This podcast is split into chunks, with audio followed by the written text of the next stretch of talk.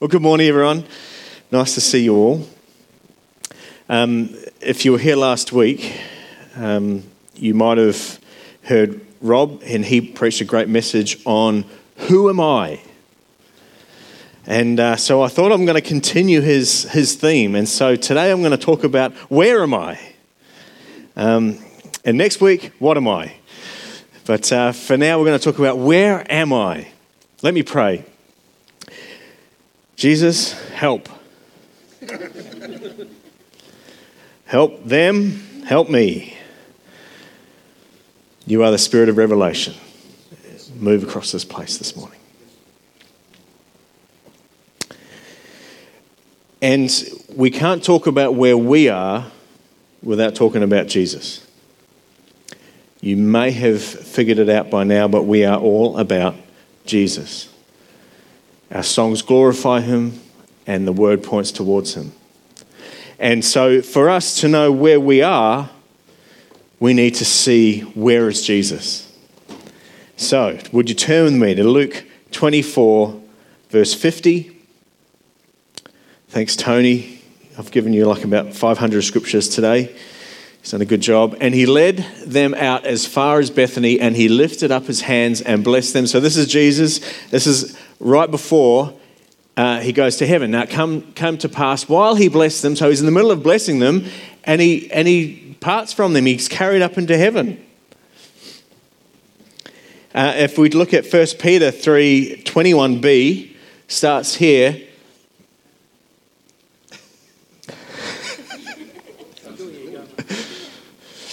so we'll start just at the end of this. So, Jesus Christ, next verse, who has gone into heaven. So, we know he's gone into heaven. Now, where is he? He is at the right hand of God. Angels and authorities and powers having been made subject to him. So, Jesus was on earth and he ascended into heaven and he is now at the right hand of God. Jesus is seated at the right hand of God right now. So, we know where he is. To sit at the right hand means to operate in the same authority as. The same authority as whom you represent. That's where we get our term, the right hand man. So if I say I ran a big company and, um, and I had a right hand man and I'd gone away, I would expect my right hand man to be carrying out the same wishes that I have for the company. And I would expect everyone else to recognize the authority that is placed on my right hand man. Makes sense, doesn't it? So it's someone, so Jesus is at the right hand. He is operating on the authority and on behalf of the king. What does it mean to sit at God's right hand? Well, his right hand, God's right hand is mentioned in the Bible more than 50 times. We're going to look at some of the examples of what his right hand is.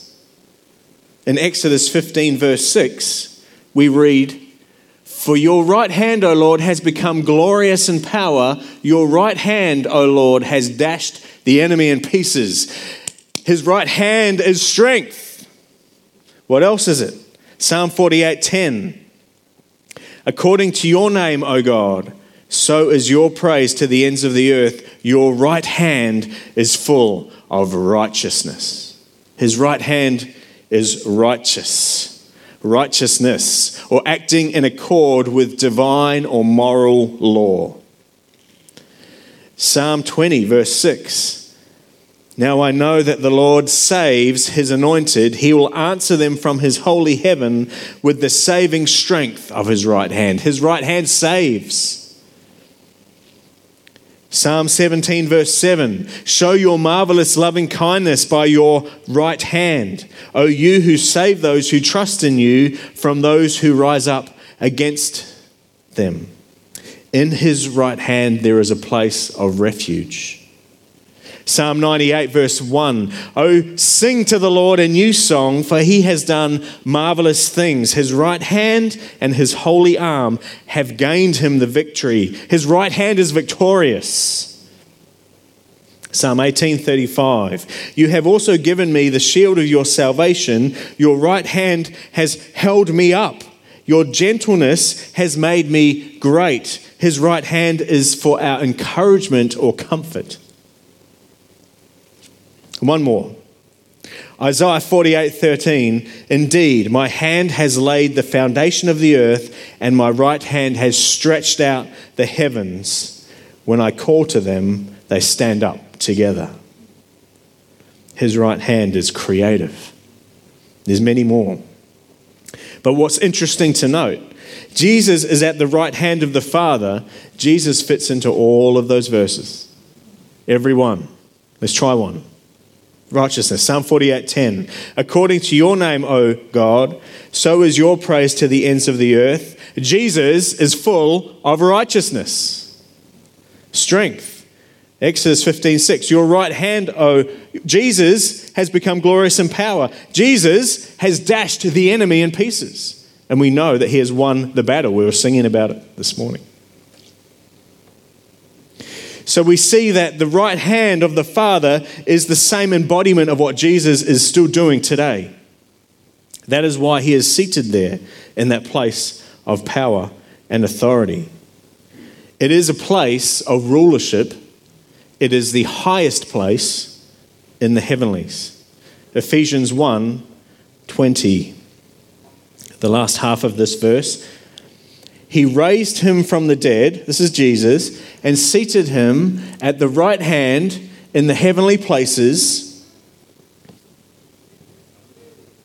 far above all principality and power and might and dominion and every name that is named, not only in this age, but in the age which is that to come.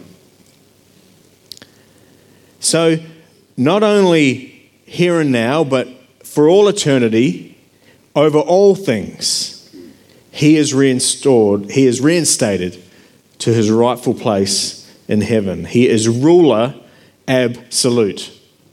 That is Jesus. You're allowed to get excited about that because he's our king that we serve. And he is on the throne. Look at Mark 16, verse 19. So then, after the Lord had spoken to them, he was received up into heaven and sat down at the right hand of God. Yeah, we've got it, right? Have we got it yet? We've got it. Next verse.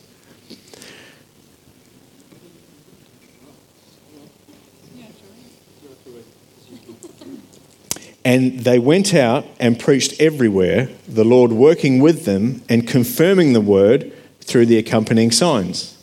Amen.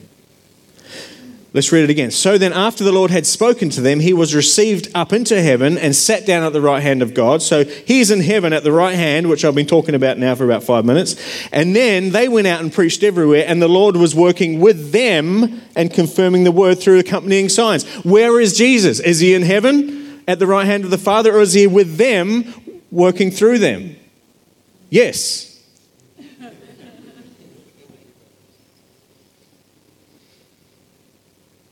Yes, he is in both places.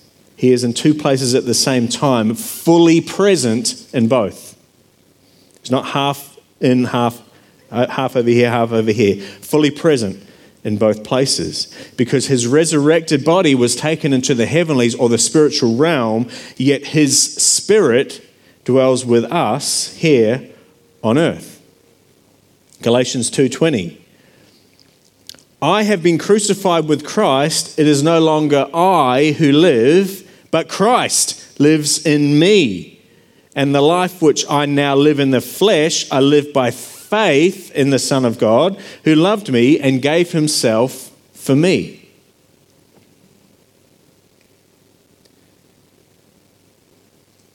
So, where am I? I'm here. I'm here on earth. But Jesus is in me. And this is the foundation truth that Jesus lives in me. We, we sing about it and we learn about it in Sunday school, don't we? If you ever went to Sunday school, we, we get invited, we get asked to invite Jesus into our heart. And guess what? When we do that, He comes. He comes into our heart, He dwells within us by His Spirit. It is incredible. We have given up our rights to this flesh, to this body. It says it in that, in that passage. It's no longer I who live, but Christ lives in me. It now belongs to Jesus, which means everywhere we go, every situation we step into, He is there. He's not just sitting in the heavenlies, He is in us. So that every place we go into, there He is. You're very quiet today.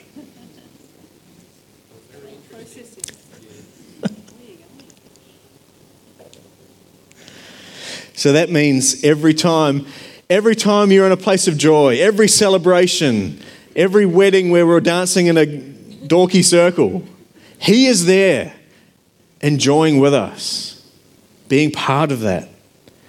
He's also there every heartache, every trial Every time of mourning, He is there, comforting, the right hand of God, bringing comfort. He is even there with you in the car as you argue with your spouse on the way to church. He's everywhere.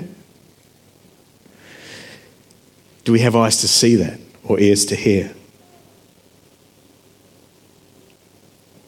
He dwells in us as the Holy Spirit. 1 John 4:13. By this we know that we abide in him and he in us because he has given us of his spirit. Which means if you don't want the Holy Spirit, you are rejecting Jesus Christ himself.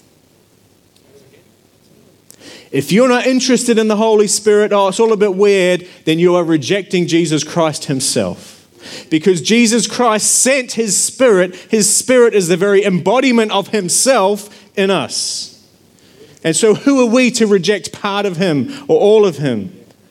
We just like the idea of Jesus. Oh, we like, like this concept of Jesus or, or the, the stories about Jesus. He wants to live in us by his spirit.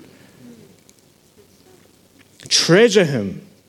You cannot love Jesus without loving his spirit.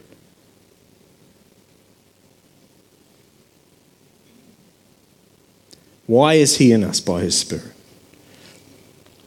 Ephesians 3, verse 16. That he would grant you, according to the riches of his glory, to be strengthened with might through his Spirit in the inner man, that Christ may dwell in your hearts through faith, that you, being rooted and grounded in love, may be able to comprehend with all the saints what is the width, the length, the depth, and the height, to know the love of Christ which passes knowledge, that you may be filled with all the fullness of God. Complicated scripture, I know, but let me spell it out for you. It is only by his Spirit from Him in us that we are able to fully comprehend His love.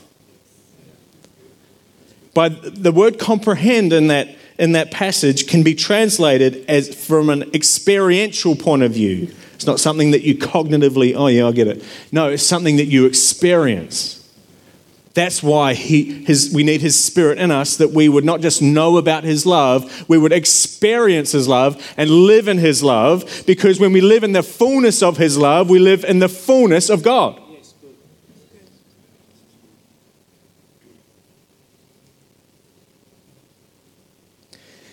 So we need His Spirit to, to experience and live in the fullness of His love, the fullness of God because it's out of that context which he wants us to do this. Mark 16, verse 19. We read this just before. So then, after the Lord had spoken to them, he was received up into heaven and sat down at the right hand of God. And then in verse 20, it says, And they went out and preached everywhere, the Lord working with them and confirming the world through the accompanying signs. Amen. Now, there's a bit of a timeline jump in between those two verses. Mark's kind of paraphrased or condensed the timeline down a bit. But let me explain that from when the Lord had spoken to them and went up into heaven and sat down at the right hand of God, if you read through Acts, you get the series, the, the, the um, example of what happened there. That the, the disciples met and they prayed and then they received the Holy Spirit and they were full, filled with power from on high. And then they went out and preached everywhere, the Lord working with them and confirming the world, the word through the accompanying signs. In all things, love and love alone must be our motivation, especially ministry, especially going out and, and fulfilling the Great Commission. If we don't understand God's love, which is in us by His Spirit, which we experience, and He fills us with Himself, we will be doing it out of the wrong motivation.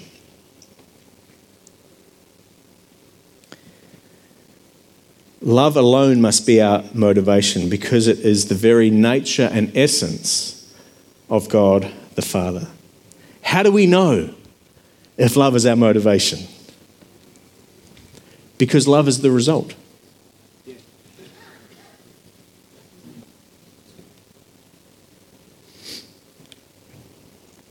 So, with love as our motivation, filled with His Spirit, we are to preach the gospel with signs confirming. Oh, that's the hard bit. Can I just, can I just preach the gospel? No, that's not what it says. I'm sorry. I'd love to say, yeah, just learn how to preach the gospel good, and then we're, and then we're, we're golden. But it's not what it says. In Mark 16, verse 15, this is the Great Commission before uh, we read how, how, he ascended. This is the last thing he said to them. So I guess it's, you know, it's, you always remember the last thing someone says.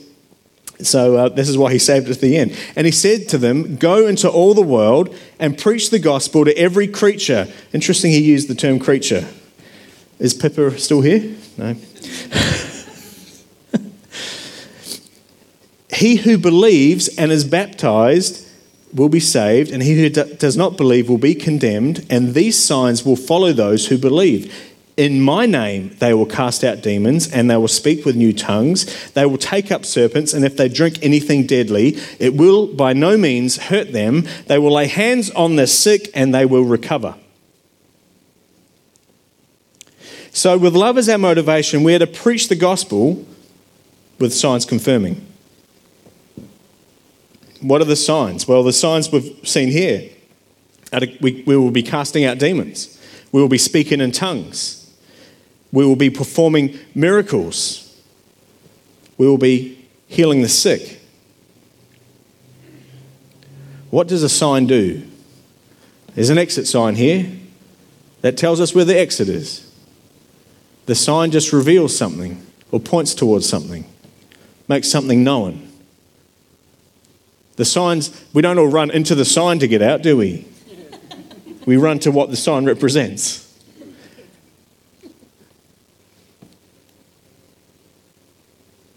He wants to make himself known, make himself manifest, made manifest to humanity through us.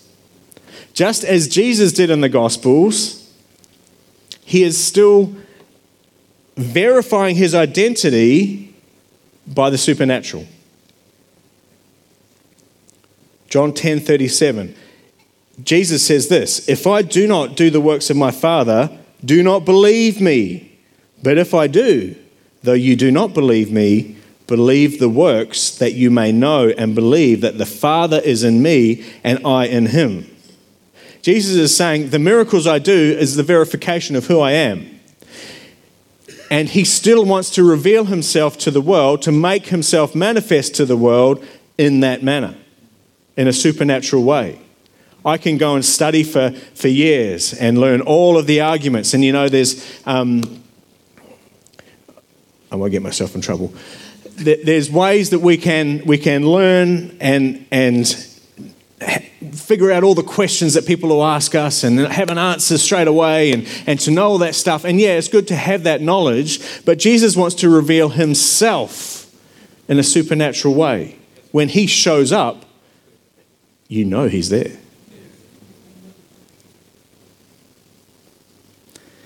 And that's something that challenged me um, in this week away. That one of the speakers said, You know, when Jesus is manifest in the room, do you leave saying, uh, I, think, I think it was the Holy Spirit? Or do you know that he showed up?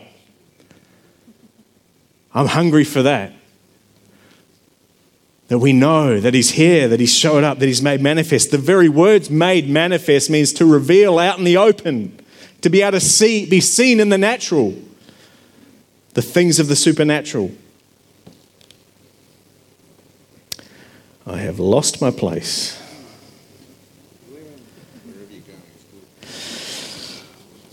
So that's why we need the Holy Spirit. That's right. Uh, we can't do the Great Commission on our own. We can't just study harder, learn more, because He wants us to be walking, carrying Him by His Holy Spirit and making Him manifest to the world in us. There's no light or sugar free version, just full fat, full flavor, fully supernatural kingdom expansion. There is no plan B. So, where am I? I am here on earth. Jesus is in me. Where is He? He's in heaven and He's on earth. But you know, we are also on earth and in heaven. I'll say that again. He's in heaven. Um, I'm pointing up. It's not actually up in the sky. Heaven is the spiritual realm. He is in heaven and on earth in us by His Spirit. We are on earth and in Him in heaven by our Spirit.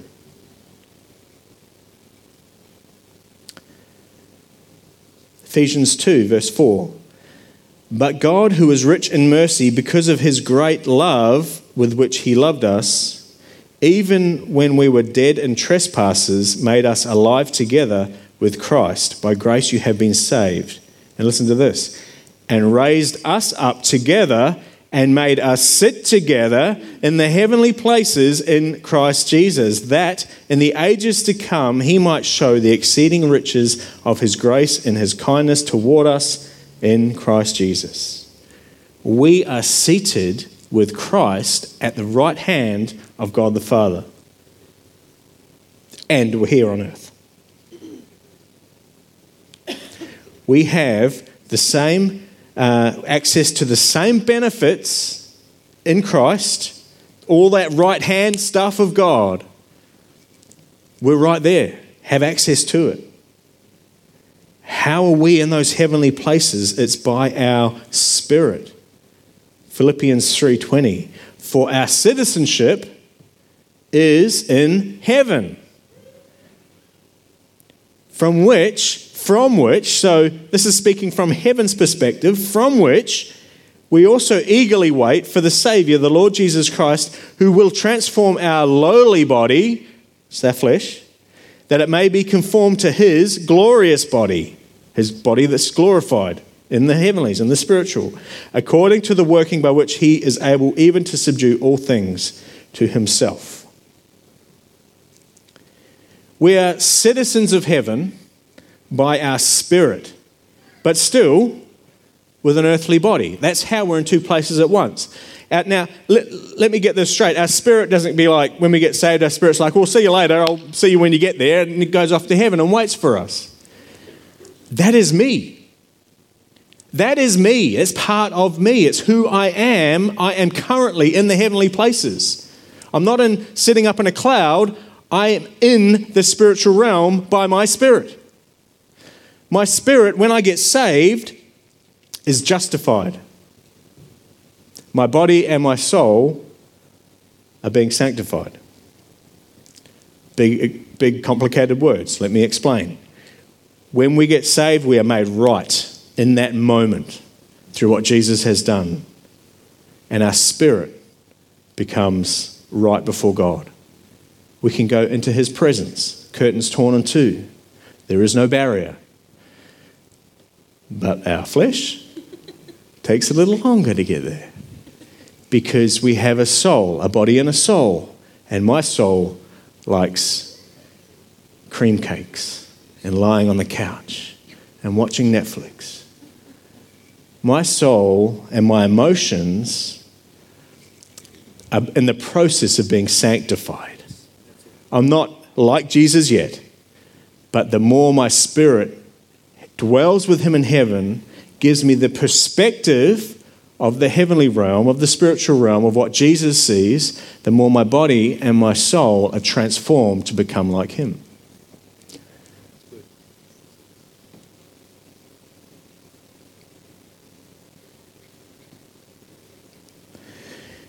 um, a few weeks ago, I became an Australian citizen. Yay! Yay! Oh, thank you. You don't have to clap. Um, but you know, I'm also a New Zealand citizen.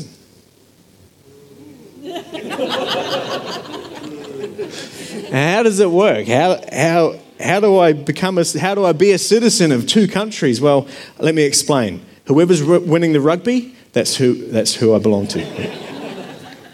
I'm just joking, I'll always support the All Blacks. When I'm in New Zealand, I am fully a New Zealand citizen with all the rights, responsibilities, and benefits afforded to me as a citizen. However, I am also an Australian citizen in that context.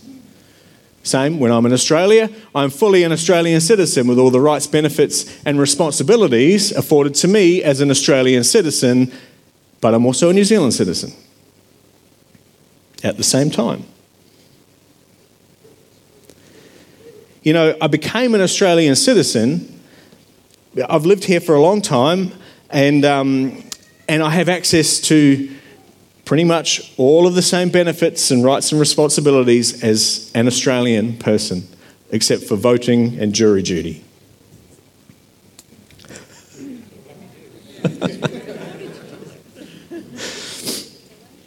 but I decided to become an Australian citizen because um, during our, our COVID time that we've had, there were possibilities of laws being changed and, and difficulty of access between countries and if I leave, can I get back? All those sort of questions. And you realize you're at the mercy of the lawmakers and that overnight maybe you, your status could change.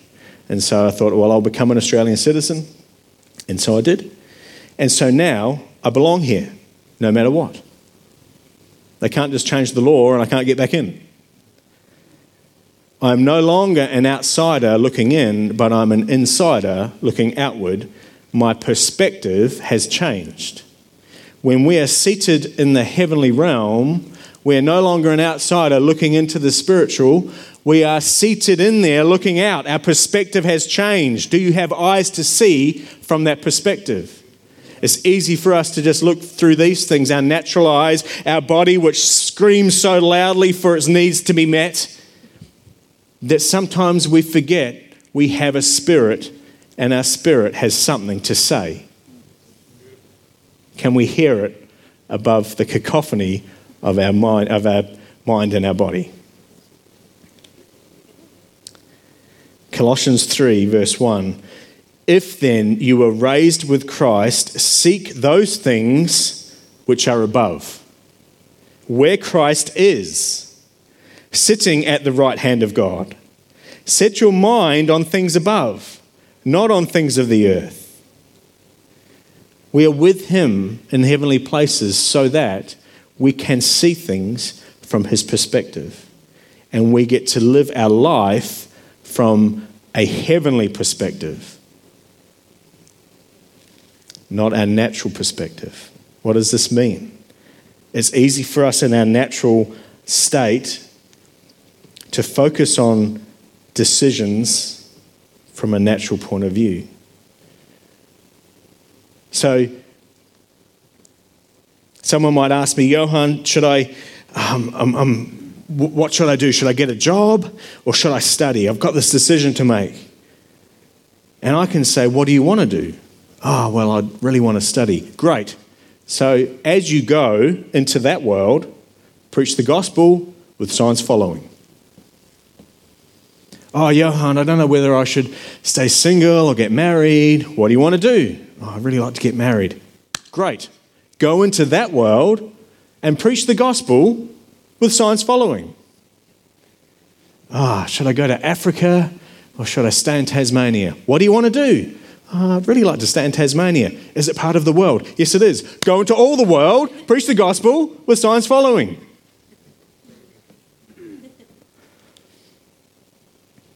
Our natural vision, seeing just with our natural understanding, it limits God's purpose to us making correct life choices. But with heaven's perspective, your decision becomes a vehicle for God's purpose. I'll say that again. In the natural, our natural vision limits God's purpose to making correct life choices. But with God's perspective, your decision, whatever it might be, is now become a vehicle for God's purpose. When we live with an understanding we are already seated in heavenly places, it changes our perspective. And those great, important, scary life decisions that we have to make, now they're just an avenue of God's purpose, no matter which one we choose. Our perspective has changed. Becomes less about making the right decision and more about how can we advance God's kingdom in the decision that I've made. And yes, He will still help you make those hard decisions if you're freaking out.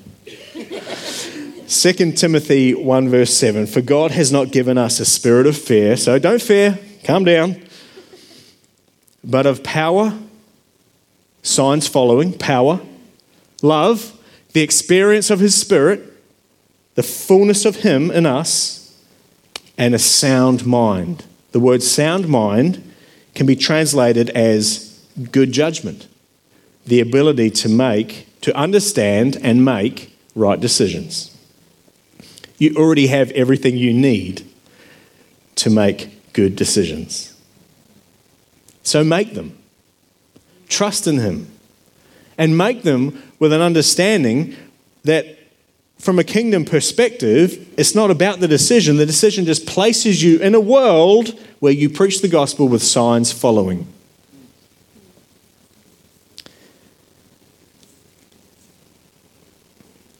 You know, as, um, as a citizen of two countries, I get to, I can easily and without limitation travel to each country. When I go to New Zealand, as a New Zealand citizen, I can enter on a New Zealand passport. They can't keep me out. Well, I won't go there. They did for a seat. Anyway, I won't go there. Um, as a, an Australian with an Australian passport, when I come back at the border, I'm an Australian. So I just come in there. They can't keep me out.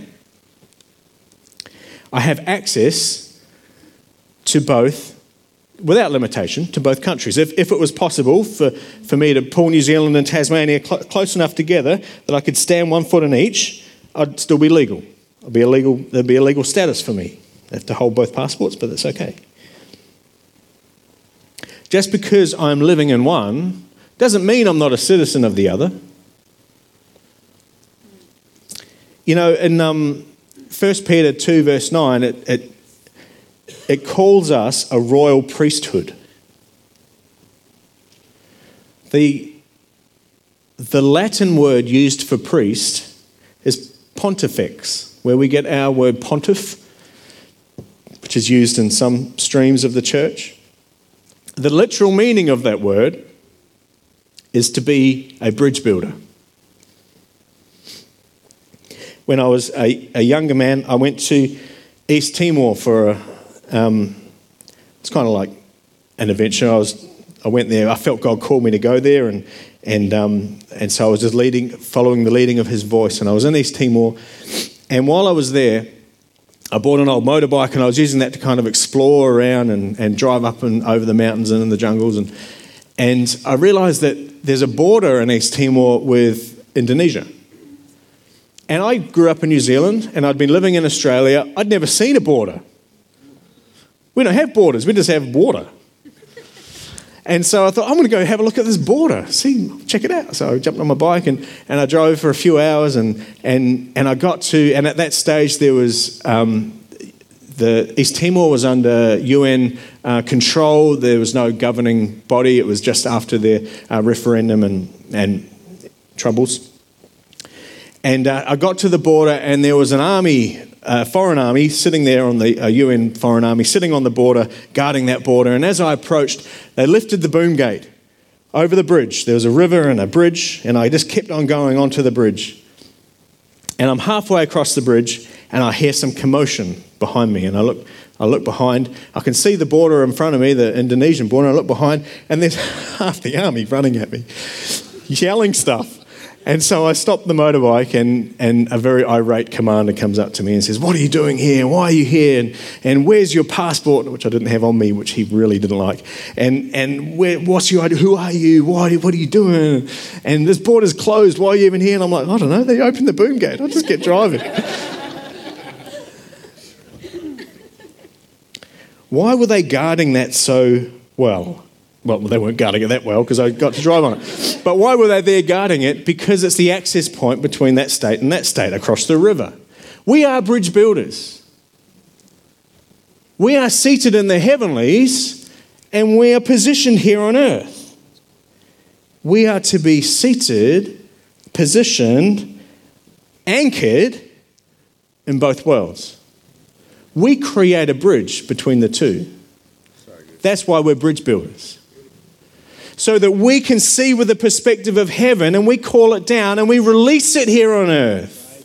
We're not meant to be positioned so much in the natural, so much in, on earth here that we kind of, eh, there's some spiritual stuff, but it's not. No, no, you're designed to be sitting there and you're designed to be seeing what God sees and is making available to the planet that we can pull it down and reveal it to those around us.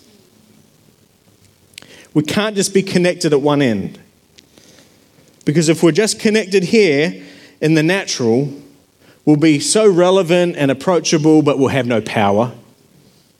We'll have no authority. We'll have nothing different to what the world can offer. But we can't just be seated here in the heavenly and just be living in glory and just seeing from God's perspective, but it's never it never connects with the earth that we're still actually living on as well. We're called to live in both that we can reveal one to the other, connected at each end.